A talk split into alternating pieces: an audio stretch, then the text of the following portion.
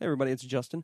Uh, this is a very special reposting of our interview with Ane Crabtree, costume designer for The Handmaid's Tale. Uh, we've been talking all month long about SCAD Fash, the Fashion and Film Museum in Atlanta, Georgia, for the Savannah College of Art and Design. She has an exhibit there, and back in April, it was opening, opened April 30th, and we interviewed her in the beginning of April to get her uh, take on it and tell us all about how it came to be and talk about all the things that were getting ready to happen with season two. And so we wanted to reissue this so you could hear all about the exhibit from kind of her point of view and how it all got started. There's some really great insight into the exhibit, talks about how she made it and the idea behind it. It's it's really good stuff and lots of other things we discussed. So enjoy this. And once again, if you want to get more information about the Dressing for Dystopia exhibit at the SCAD Fash Museum of Fashion and Film in Atlanta, Georgia, it is open to the public until August 11th. You can get more information on their website at scadfash.org. That's scadfash.org. Enjoy.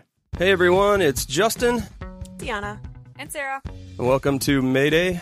How's everybody doing out there? All right, today is a very special day for us. Today we are catching up with someone who is very near and dear to the hearts of the Mayday podcast. She was the first person that we ever interviewed that was from the Handmaid's Tale show. We collaborated with her once again in the late fall when she served as our celebrity judge in our first ever Handmaid's Tale costume contest. In 2017, her now iconic costume design for The Handmaid's Tale took the world by storm as women everywhere made it their uniform of choice at protests, marches, and rallies in the fights for women's rights. She was nominated for an Emmy for her work on The Handmaid's Tale and has earned the Costume Designers Guild Award for Excellence in Contemporary Television. And now, with season two of The Handmaid's Tale set to premiere on April 25th, the show's costume designer Ane Crabtree is set to give her fans their closest look yet at her award-winning costume designs. She's collaborating with the Savannah College of Art and Design, or SCAD, on a new exhibition at the SCAD Fash Museum of Fashion and Film in Atlanta, Georgia. The exhibit includes feature costumes from The Handmaid's Tale, including more than 40 garments from seasons one and two of the show. The exhibit will be on view from April 30th through August 12th. Admission to the exhibition is open to the public with the cost of museum admission, but it's free to all museum members as well as SCAD students, faculty, and staff with a valid SCAD card. And it makes me so happy to welcome Ane Crabtree back to the Mayday podcast. How are you doing, Ane? Good morning. I'm doing so well and so happy to hear your voices. Thank you. Well, it is great to have you back. First of all, congratulations on an amazing year for the show and for yourself, getting the Costume Designer Guild Award. An incredible year for everything Handmaid's Tale, really. Uh, tell us about what this Yeah. year has been like for you. What's the ride been like? It's been really uh, sincerely beautiful and completely surprising at every turn. And uh, I, I just said to someone yesterday, it is 100%. It's been 100% the most personal project I've been on. So to have all of the people accept and receive and be supportive of the show, eh, you know, it's just what can you say? You can't dream up a year like this if you tried. well, that's fantastic, and it, it seems like it's going to keep going. Seems like you're not you're not really getting a break. You're going to right on the tails of all the success from season one, right into season two, and then right into this massive exhibit that you're doing with the SCAD Fash Museum in Atlanta. So tell us how that all came about, and tell us uh, how you hooked up with SCAD. Yes, so really incredible. First, I want to say that I'm so excited because I am from the South. I'm from Kentucky. I consider that the South. And We do too. So do we. so- yeah. maybe so many people that are further south don't, but it is the south. And you know, to to have my first ever uh, museum exhibition in the south is so huge. Again, so personal that um, there's no words. But how it came about is well, two things. Last spring in Los Angeles, I was asked to do a pop-up exhibition at Paley Center. Uh, Museum of Television and Film, and then I was asked to do a another pop-up exhibition in Vo- with Vogue magazine in New York City at the Public uh, Hotel, and so both exhibitions, you know, garnered interest in the costumes as another layer of telling the story, and so of course we had folks that are interested, you know, from a costume design perspective, really cool students, people who work in the industry. But what's neat is that that first exhibition at the Paley was more about that. People who are fans of the show, people who are getting into the business, people who want to design. Um, and sort of people that have political interest in the show. That was um, the first. And then in Vogue, it was folks who were interested in fashion along with the show. And um, each time it opened up a new world. It was very short for both moments. I think it was perhaps five days each show. And I met someone named Mange Banzima, who is an African um, incredible fashion photographer and, and art photographer in New York City. He designed the Vogue show. And he kept saying, Ane, you know, we need to do this more long term because on the very last day of the show, I wasn't there. He was there. He had brought his friends back to look at things more closely. And people kept coming up to him saying, Why are you closing the show? We need more time. We need to bring friends back. And so Mange is, is largely responsible for this show at SCAD. He was a graduate at SCAD. He um, he and his wife are in the art world, uh, not just in New York but internationally. And he said, "Hey, what if we put up a giant show just to see if we can?" in the midst of doing a whole season, shooting multiple episodes, him, you know, involved with his life and his business.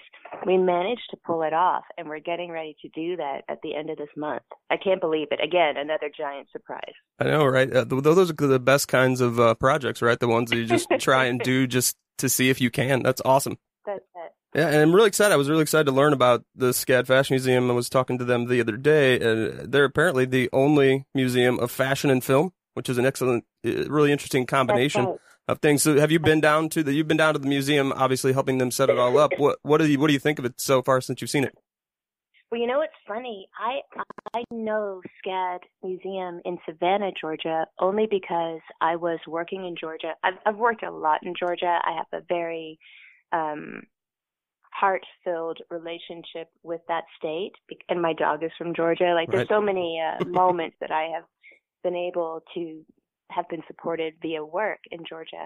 So I know Savannah and I and I recognized then, this is like uh four or five it's actually five years ago, that they really have a very modern way of approaching education with their students vis-a-vis putting them into an industry like um, architecture, like set design, like fashion design, and they're very uh, progressive. That's the word. And so I was really sparked personally with that idea of that kind of institution being right there in the South.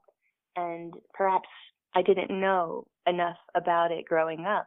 And so this is their sister college in Atlanta, which honestly I haven't been to yet. Long story short, I had to leave Handmaids early and come start a film in Los Angeles uh, just a week ago. And so um, that exhibition, Mange and I will go down at just about a week before the show opens and put that together. So I I've, I've seen it, you know, remotely in this age of the Jetsons, as I call it. I've seen it, you know, via FaceTime to start planning. Isn't that crazy? That's I, hilarious. I, I really realized working in two different countries and now with the extension of Puerto Rico, which is where I'm going to be shooting next, you can actually do multi-city, multi-country planning. You know, at this moment, we're sort of planning things in four or five different places, all in different countries, and it's pretty amazing. But um, I'm like everybody else. I'm going to be very excited. Um, I do know what they have planned, so it's not going to be that big of a surprise. but to, to be able to get into the space for the first time just a few days before, like that to me is being like a kid because I'm so elated because a mentor of mine uh, who I worked for at a museum in Evansville, Indiana, John W. Streetman. He is coming to this exhibition, and it it really sincerely brings tears to my eyes because he's the one I want to impress most. So I'll just be seeing that show moments before John Streetman, but also he's the one who took me to New York to the oh. Met Museum when I was 15 and introduced me to Diana Vreeland, um, you know, doing her beautiful work at the Met Museum for costume. So he has every reason to be there and maybe the most reason to be at this opening. That's awesome. I'm glad you get to share that with him. Yeah, it's really cool.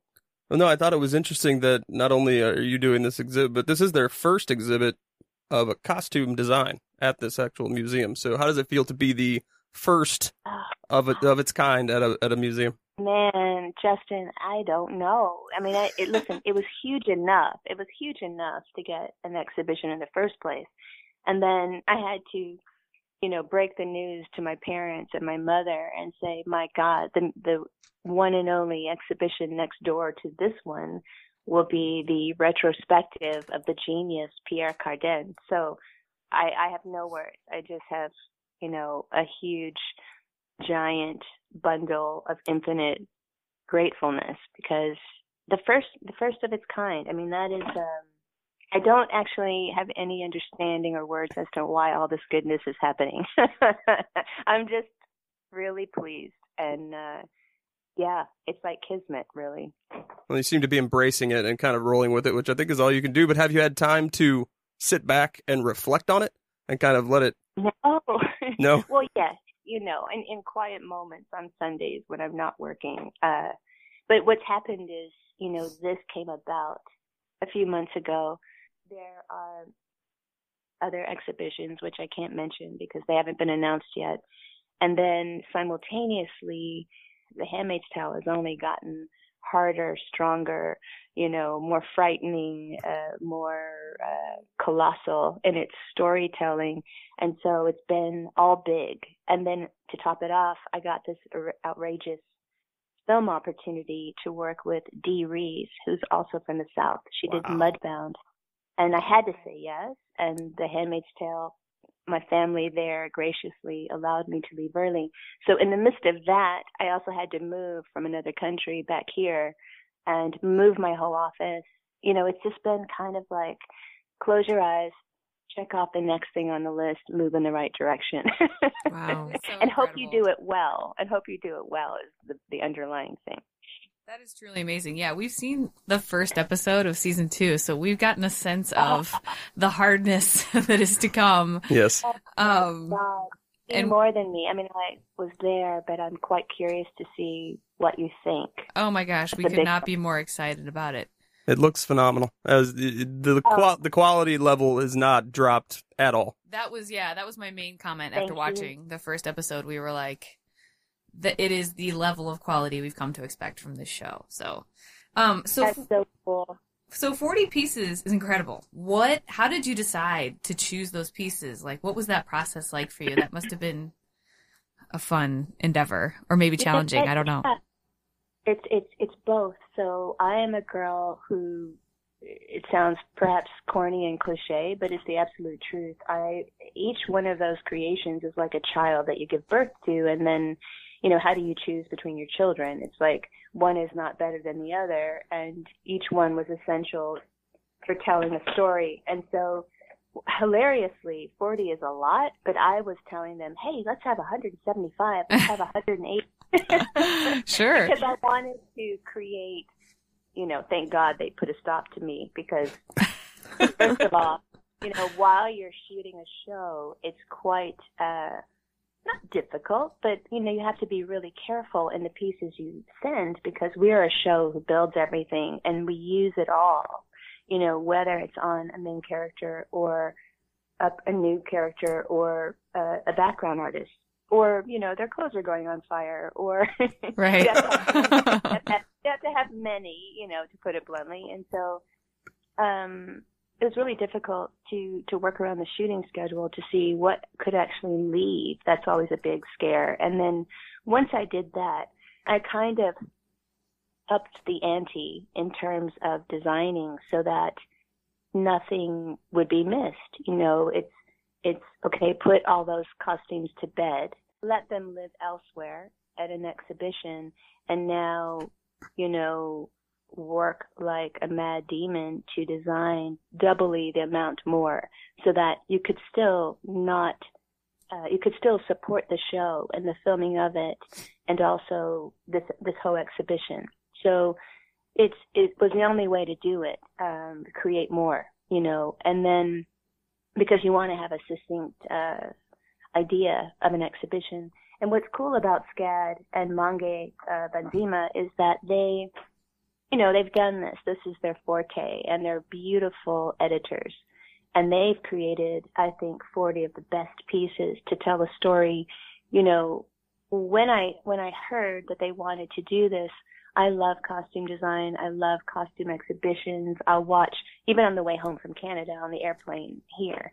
I love watching uh, documentaries about fashion designers. Like it is not something that bores me, but uh, one thing that I that I always want to make more interesting is the way the story of costumes and the way that the story of fashion design is told because I think it's um kind of an abstract thing. And so when we started talking about this exhibition, I said, man, please let's not make it a, a visual where people just walk through and see beautiful clothes on beautiful mannequins. And it's, you know, I don't want it to be so straightforward. What I would really love is this kind of deeply immersive experience where the viewers are walking through this landmine of visuals and sights and sound so that they're actually catapulted into Gilead. And I believe we've done that, you know, or we will do that. Can we go right now? I want to go right now. I know that sounds so I- you beautiful. That sounds what? awesome. It's like the only way to go to Gilead. Because you guys know and and you know the fans and the viewers know um whether of the book of Margaret Atwood's book or of the series it is a world that is quite difficult to escape once you're in it. And even for me you know it it should be very interesting to be prepping this other film which is a very intense uh feminist story because there's still residual creative wanderings uh, for lack of a better expression, for handmaids. It really gets under your bones. I just said this basically to Margaret Atwood, um, who's sending along a little surprise message to the SCAD exhibition. But I have said it to Lizzie, and it's really, um, it's a very unusual project, Handmaid's Tale. It, uh, I don't know if there's something called method designing, not to make fun of that. Uh, perhaps this is it because it does not leave you you know.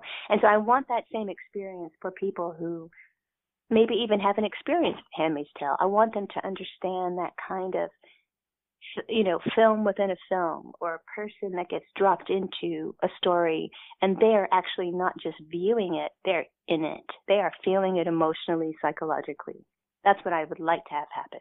That's incredible. Yeah, that That's sounds not. I think that's a great way to do it because I do think that yeah, I agree with you. If it would just be kind of walking through and looking at them, be awesome. But having a fully Yeah. immersive experience is Yeah. even better. It would just be very passive. That's right. other- Well, and it's so in Yeah, keeping and with you the know, show. there, I can't say this is all my own idea. This this uh, premise of the exhibition. I had read um, about this Mexican artist from the 70s, who a Brazilian, forgive me, Brazilian, who um, came up with the uh, original idea of immersive art for people to come to see his work and you know take off their shoes and walk through part of the ex- exhibit or part of the art piece that was just water you know, and then grab a shirt and put it on. And it kind of, in a very abstract way, I started thinking about how does one relate to costume? How does relate to clothes, clothing other than it being a shirt or a pair of pants or a handmaid's dress? You know, better to metaphorically put it on so that you understand the lifeline of that piece of costume or the whole of the costume. Wow. Yeah. I was Spoke- like, are you I guys really want to go. No, we're just listening to you speak eloquently about costume design, and it's amazing. It's listening to an artist speak about their art. It's it's awesome. And so Oh, I have a very dumbed down question that I just thought of. So you're you're exhibiting 40 pieces. If you had to guess, how many pieces have you developed or designed for The Handmaid's Tale in total? Do you think? Holy crap. I don't have a clue. I Yeah. really don't. It's, that would be something. That would be really something. I'm sure there's an accountant somewhere who could tell you. That's funny. I was just curious because But, uh, to me 40 seems like a lot, but when you think about the scope of the show, it's just uh, there's got to Oh, be no. hundreds. Yeah. It's nothing. It's nothing. I mean, it is something. It's huge, but um, you're right. Uh, in thinking of all of it, that would be really interesting. I, I will say this: I've created this show with all of my beautiful costume folks, my costume family in Toronto, and it really does feel as if you you enter into the costume room, you shut the door, and you're into this. You might as well think of all of us as Econo people, you know, building these costumes in a factory. I mean, it's Yeah. really true for Gilead because that's what we're doing every day. It's as if, you know, the world is shut out and we're in Gilead and we're just doing this and, you know, delivering it to the set.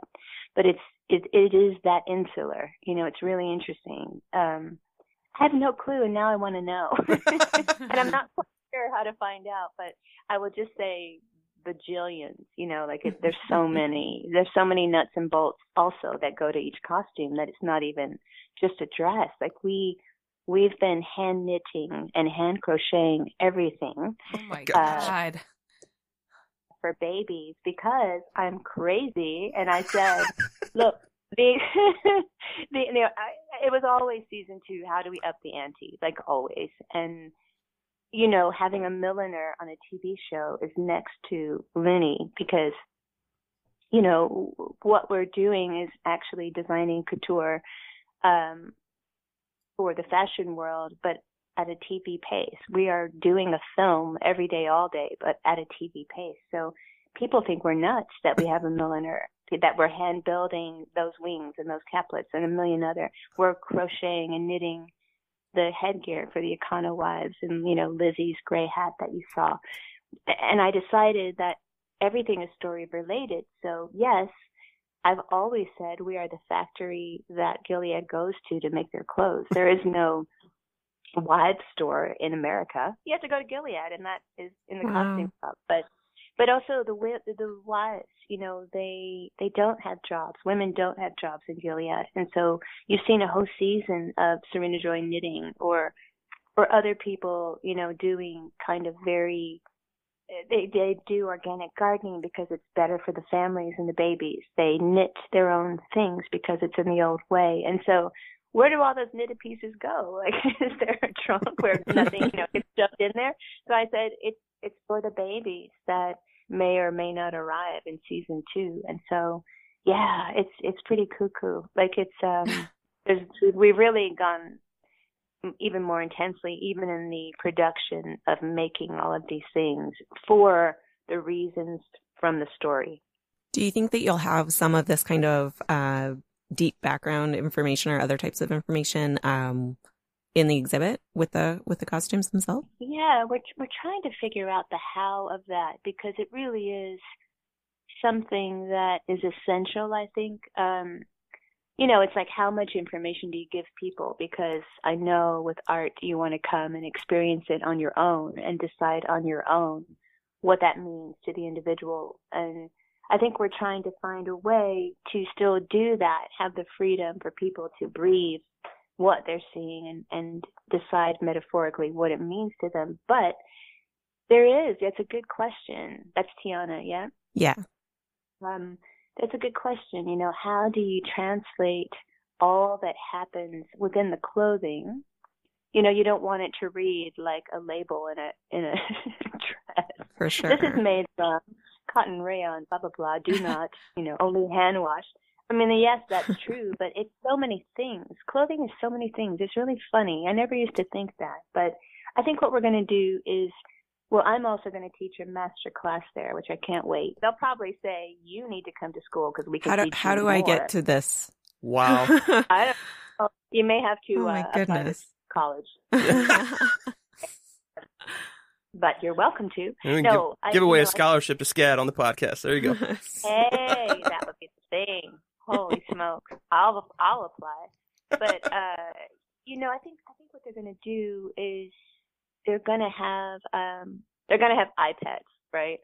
Um, with docents that they're very very uh, well versed in the how of the costumes. So I think I'm leading a class on what the terminology is for the costumes, how it came about, what it means to the show, and that's probably going to be in their iPads as they lead people around. Um, if you want that experience, you know. And then what's really cool is, and I'm trying to visualize how this might look because they're awesome, and the museum is attached to a school, to a college. They have a lab, a creative lab. Um, that's just to the side of the ex- exhibit and it has all of my original muslins uh, that I created for each Wow. costume, not each costume, but many. And what I love is that they're going to be the first um, place to exhibit that shows the things that didn't make it to screen because they didn't work, like the failures. I think that's really important to show the students. There were so many failures, Yeah. you know. Um, either it didn't. Sorry, that's my my dog Georgia from Georgia. Georgia. Um, so, you know, it's, it's what I love about this ex- exhibit, and this is only what I'm hoping for, but I think viewers, you know, visitors will come away from this experience having seen the truth, which is these are these are my failures. You know, these are what worked for the show, and um, hopefully they'll come away with a really personal experience. Hope you're enjoying this reposting of our interview from April, uh, right before Ane Crabtree's exhibit Dressing for Dystopia opened at the SCADFash Museum of Fashion and Film. Once again, you can go see this right now. It is available and open to the public until August 12th, and you can get more information at scadfash.org. You should definitely go check it out. It's got over 40 costumes featured from Ane Crabtree's designs in The Handmaid's Tale.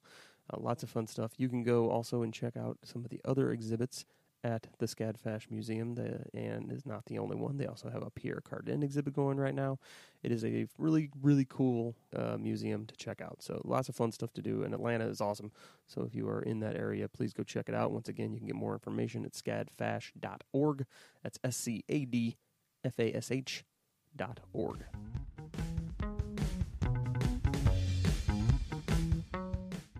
You talked about going to the Met when you were 15 years old, and uh, Yeah.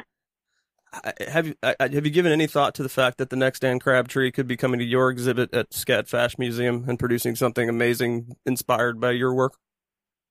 Yes, and you just did the same thing you did last time and start tears coming from my eyes. Sorry, sorry. No, it's good. It's good. You know what I have? I think, listen, it's never lost on me that I was such a lucky kid. Um, and there was a lot of kismet in my life that on paper shouldn't have happened. But I was lucky enough. Well, first of all, mm-hmm. in thinking about this show, I I always think back to Diana Vreeland because you, you know there's not a lot of people that put there's more now, but when I was growing up, there weren't a lot of costume designers, at least that I knew about. I didn't even know what the term meant. And the fact that this museum director met myself and my friend at a Wendy's, okay, drive through in Evansville, Indiana. Um, he probably had been coming there forever. And I happened to work there from 15 to 17, or maybe I think 15 to 17 at Wendy's. You know, kismet, right? How does that Yeah, happen? that's incredible. And he met me, and then as he kept coming in, he was like, "Hey, you're a high school student, but I'm I'm doing this uh, museum trip to the Met. I'm doing this museum trip to New York City. That's all you got to say to a teen, right? Right. My God, uh, I think it was 19.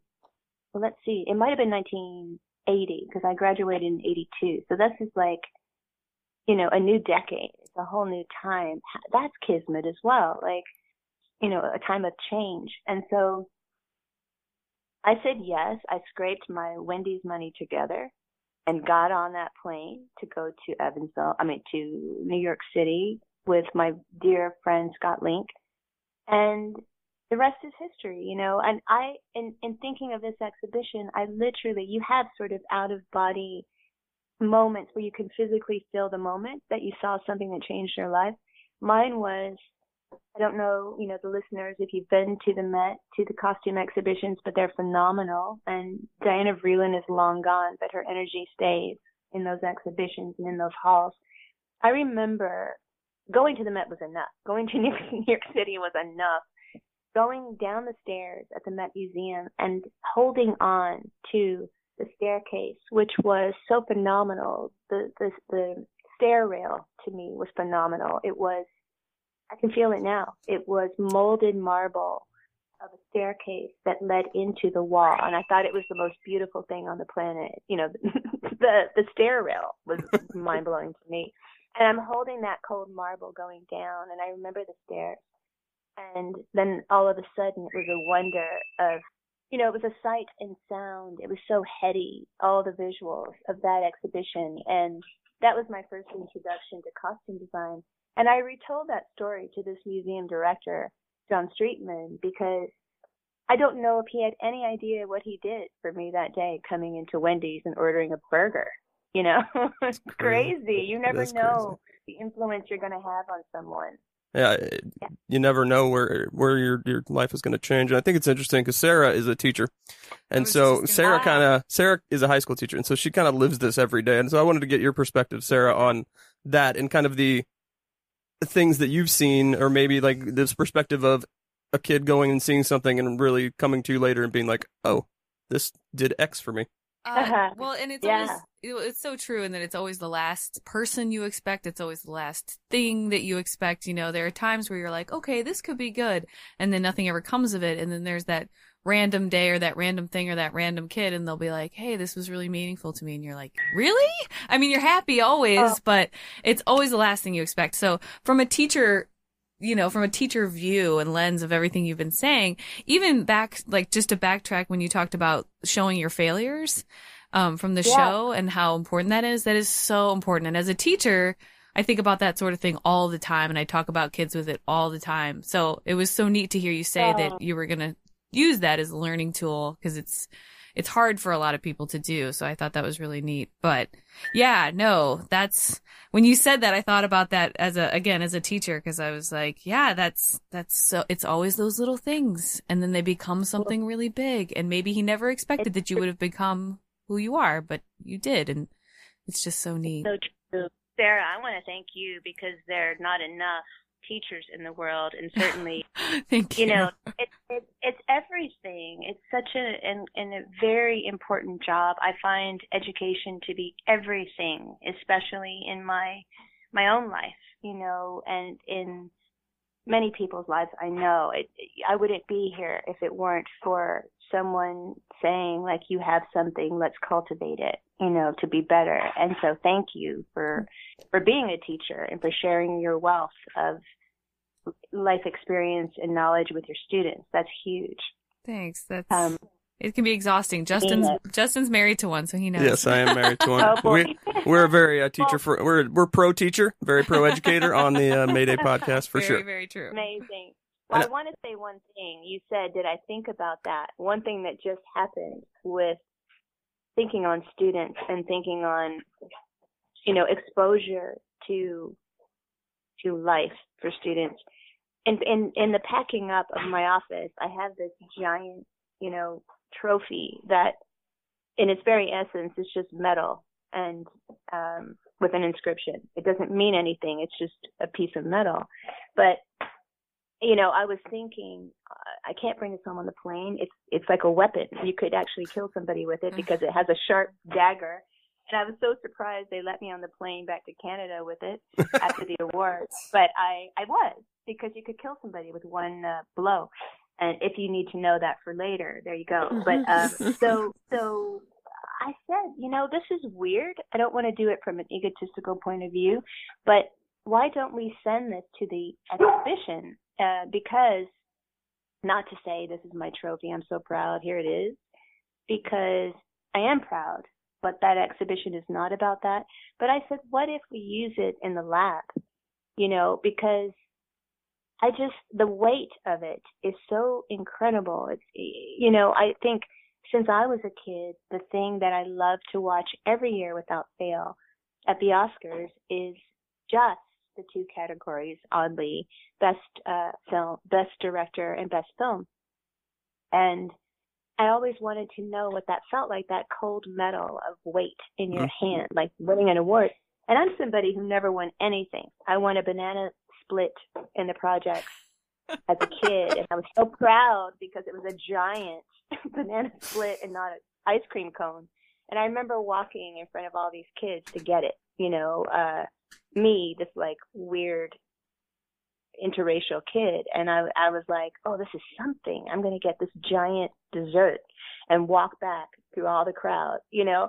Now, I, I kind of that moment came up again at the awards, but really, I thought if somebody had thrust this into my hand as a teenager or as a kid in college, maybe I would have won this award way sooner. I mean, I'm 53, and I think it's cool. Like I brought it back so that everybody on my team could feel it and have their photo taken with it and be proud because they are a part of it. So I just thought to to SCAD, why don't we just have this?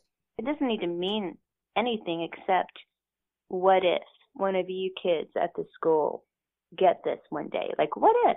You know, and maybe not this specifically, but what if you're recognized for your talent, for your innate creativity one day? Like just the what if. You fill in the blanks. That's awesome. And you see that a lot with sports like the Stanley Cup for Oh, hockey. really? They'll bring that to town, and like it's been here. We've never won one, but it's been here, and the and people will go and take a picture with it, and or the Lombardi Trophy for football. They'll bring it around to different cities, and the Heisman Trophy, yeah. any anything like that, and it just Yeah, inspires people. Yeah, and it's- get to You know what's crazy? I'm I'm sad now because I thought I was the first. I'm sorry. Well, you probably are in this in this uh, you know, arena, but uh, yeah, it's That's it's just one of those things where you never know. Like to you, again, it's a a hunk of metal with some inscription on it, but to somebody else, it's, it's some inspiration that may catapult them into something else. Um, so let's talk real quick, uh, get a little bit Yes. more back into the SCAD event.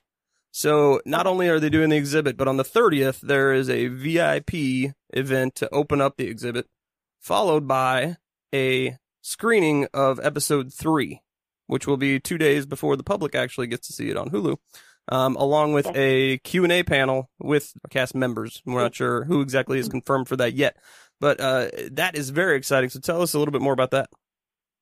So yes, we'll open with the exhibition, and then we will all go to to the viewing, the premiere of episode three, and then the the panel at the end will be myself and I wish I could say, but maybe they're wanting to keep it secret. Beautiful actors who are coming to Georgia to share, you know, their knowledge with the crowd. It's um, it's what we wanted to do at SCAD when we first started talking. Because I'm from the South, we said, why not make this such a blowout event that it it matches, you know, the East Side, West Side, New York, and Los Angeles of it all. Let's make the South a grand place to to celebrate fashion and film and have our own premiere. And I can't believe that actually that became a part of it as well. Um, it's cool. You know, you can't have one without the other. You can't have the costumes of the show without the story and the visuals of the show. And so I'm so happy that because SCAD also has both fashion and film and and many others, I'm happy that it's a combination of both.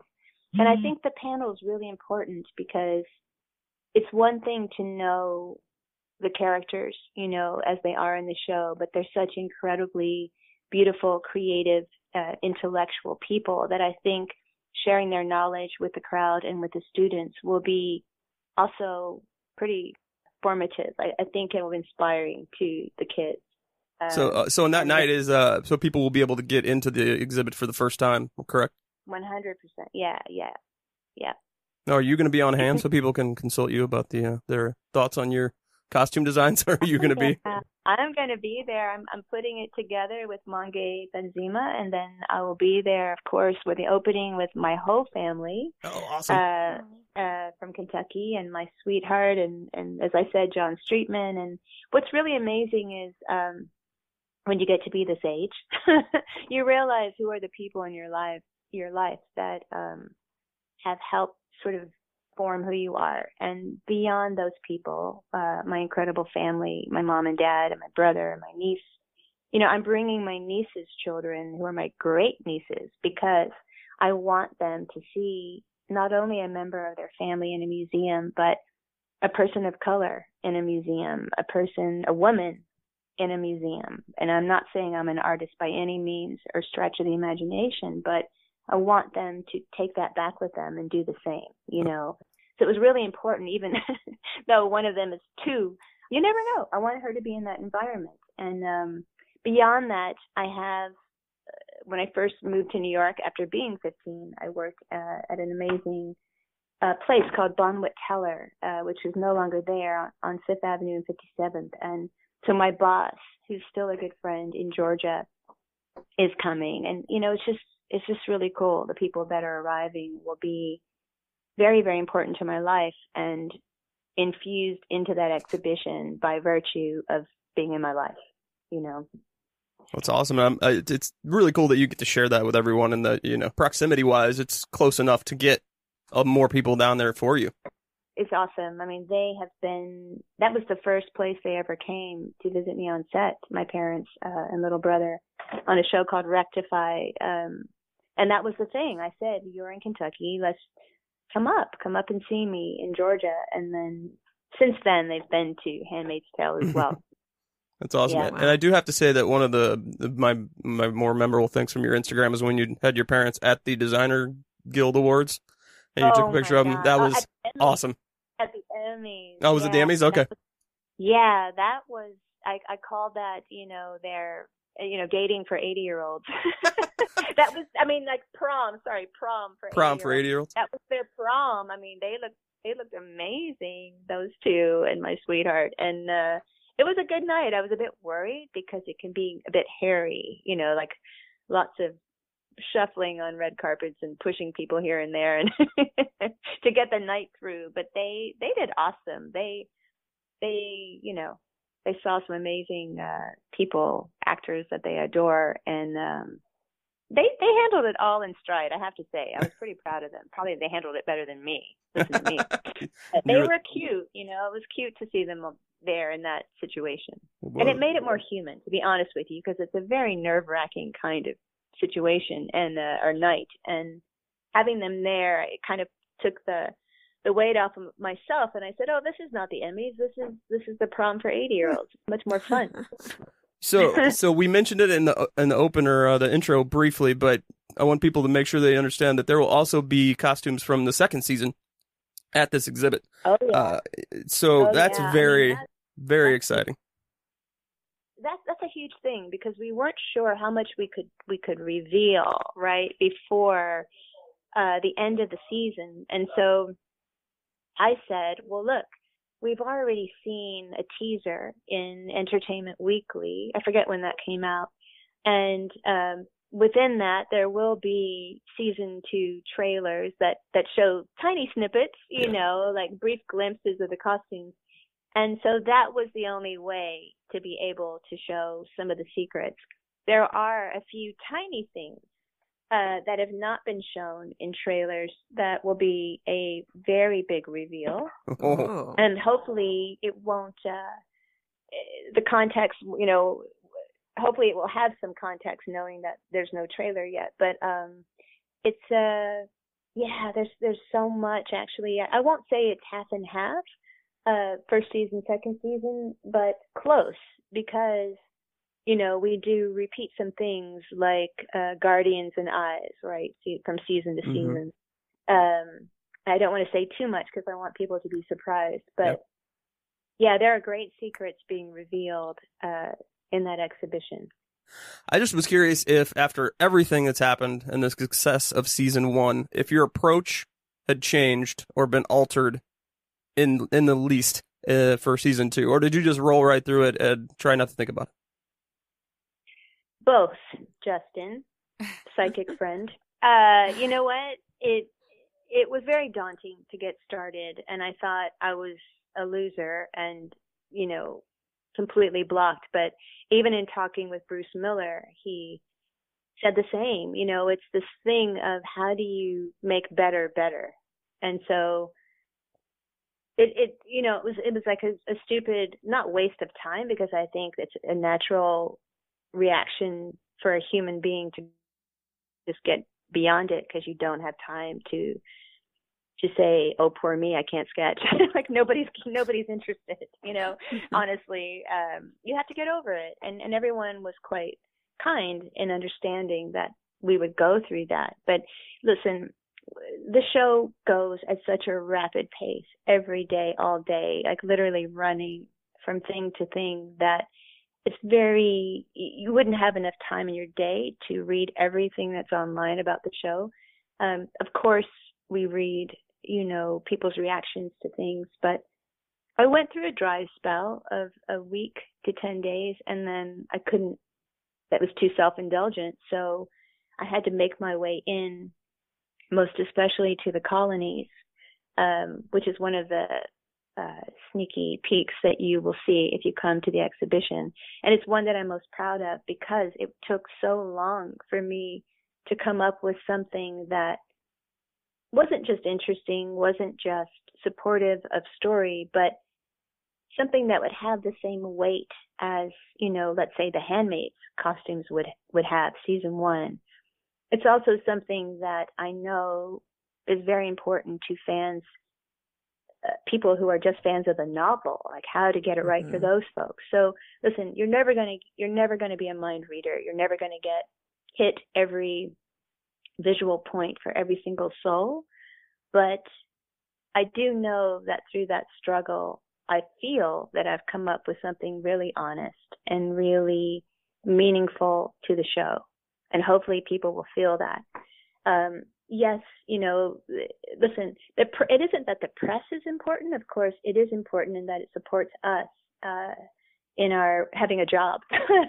but what's important is, to me, the thing that had the most impact was, you know, going around with Hulu for seven months uh, and then physically meeting people, um, women mostly, but also men who had been in trying circumstances that would come up and want to talk about those circumstances from very, very many different walks of life, many cultures, met, you know, various religions, um, and to have them want to share their stories because they were triggered by something in the show. Um, you know, even even online, uh, you know, I'm I'm still sort of sorting through the social media stuff, but a woman from Iran uh, sent me some photos of the revolution, and I'm not saying I have any weight uh, at all equal to what happened in Iran during the revolution, but she said, "How did you know? how did you know when designing the costumes for the handmaids? And then she posted these beautiful black and white historical photos. You know, listen, I didn't know. I didn't. I'm not going to lie. But I think being someone who's from, who has parents from different backgrounds, who, those backgrounds intermingling with the South, and being raised into different religious cultures, and being multiracial, I think all that kind of a haphazard mashup that happens when you know people are from different everything i think that your outlook on life has a different skew. What i'm trying to do at all costs uh, in in my job that i've been given to do the costumes is we don't ever want to say it's from this exact religion. It's from this uh, moment in in time historically. And i think I've just been really lucky um, via the choices that it speaks to a wide range of people. So that to me, yes, had a lot of bearing and a lot of weight on my choices for season two. I didn't want to mess it up. You know, I, I wanted to keep going with that, you know, kind of clear vision that inspires. And so that's a really big, it's a tall order to repeat twice. And only the viewers will know if I've succeeded or not.